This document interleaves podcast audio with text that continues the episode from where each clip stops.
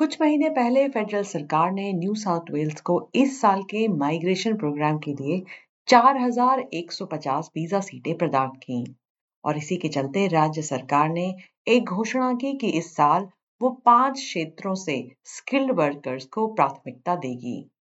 इसी सिलसिले में हम जुड़ रहे हैं नेहा सिंह से जो एक माइग्रेशन एक्सपर्ट हैं और हमें वो न्यू साउथ वेल्स के माइग्रेशन प्रोग्राम के बारे में कुछ महत्वपूर्ण जानकारियाँ दे रही हैं।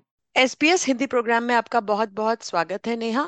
तो आ, आज हम बात करेंगे न्यू साउथ वेल्स के इस साल के माइग्रेशन प्रोग्राम के बारे में।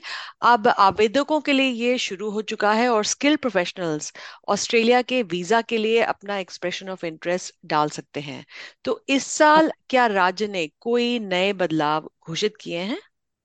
For New South Wales Natasha उन्होंने बोला है कि जो रिक्वायरमेंट्स है it would be almost the same but this year जो न्यू साउथ वेल्स है उनका फोकस उनकी एस लिस्ट पे नहीं रहेगा।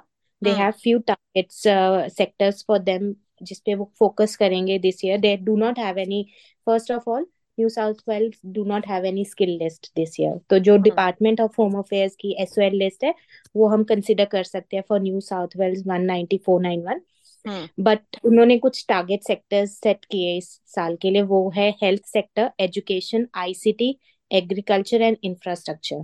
So they would be focusing more on to these uh, uh, applicants who fall into these uh, sectors. और उनके पास skill assessment है अपने ऑक्यूपेशन में. सो so, जो लोग एलिजिबल uh, है तो वो अप्लाई कर सकते हैं इफ़ दे आर वर्किंग और they are living in New South Wales तो definitely they would be focusing on these target sectors for this year राज्य ने माइग्रेशन प्रोग्राम तो खोल दिया है लेकिन क्या दोनों onshore offshore applicants दोनों के लिए खुल चुका है? हाँ जी जो न्यू साउथ वेल्स है उनका 19491 it is available to onshore applicant जो न्यू साउथ वेल्स में रह रहे हैं not for the interstate applicants and as well as for the offshore applicant जो ऑस्ट्रेलिया से बाहर है उनके लिए भी ओपन है न्यू साउथ वेल्स राज्य सरकार ने इन जो आप सेक्टर्स बता रही हैं पाँच सेक्टर्स उसमें कहा है कि वो वो उसमें फोकस करेंगे। तो इनमें कौन कौन से प्रोफेशनल्स वीज़ा के लिए अप्लाई कर सकते हैं? देखो जो टारगेट सेक्टर्स उन्होंने अनाउंस किए हैं वो हेल्थ से रिलेटेड है तो नर्सेज मेडिकल से रिलेटेड लोग जो मेडिकल फ़ील्ड में है pharmacist physiotherapist physiotherapist GPs they can apply into the health sectors और other occupation there are into health sectors education में टीचर्स आ जाती हैं। स्पेशल नीड टीचर्स आ जाती हैं। आईसीटी में there are all other IT occupation जैसे सॉफ्टवेयर इंजीनियर हो गया हमारा आईसीटी बिज़नेस एनालिस्ट हो गया कंप्यूटर नेटवर्क सिस्टम एनालिस्ट हो गए। इंफ्रास्ट्रक्चर एग्रीकल्चर वाले ऑक्यूपेशन के जो लोग हैं वो भी अप्लाई कर सकते हैं। इनको प्रायोरिटी मिलेगी बट ऐसा नहीं है कि जो नॉन प्रायोरिटाइज ऑक्यूपेशन है उनको नहीं मिलेगी। अगर वो एलिजिबल है they are meeting the requirements of the state तो डेफिनेटली उनको अप्लाई करना है।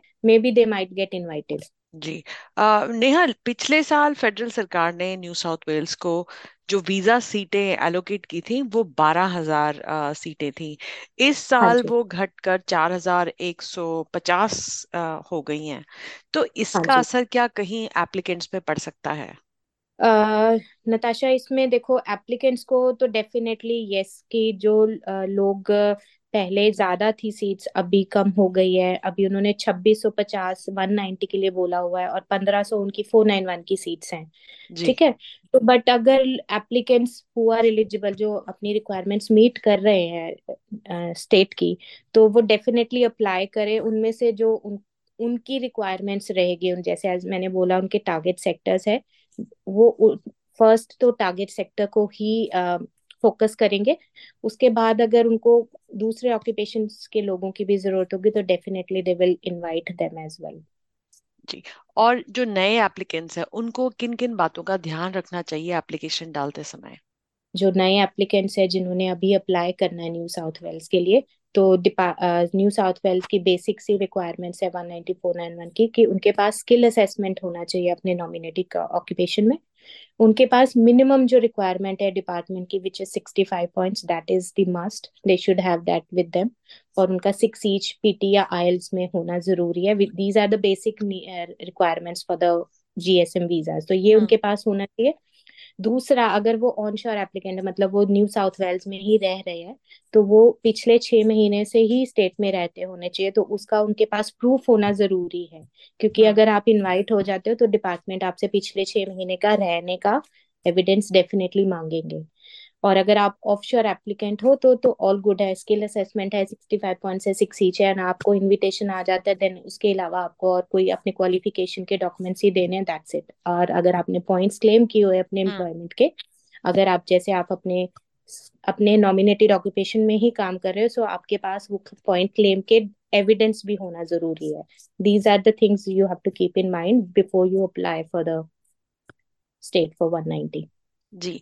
अ, तो नेहा जो ये प्रोसेसिंग टाइम है ए, इन दोनों वीजाओं के लिए अ, वो हाँ। कितना देखो अभी 190 का प्रोसेसिंग टाइम जो है वो चेंज होता रह रहा है। तो अ, किसी का तो कई लोगों का तो पाँच महीने में भी आया पाँच से आप दस महीने लगा लो।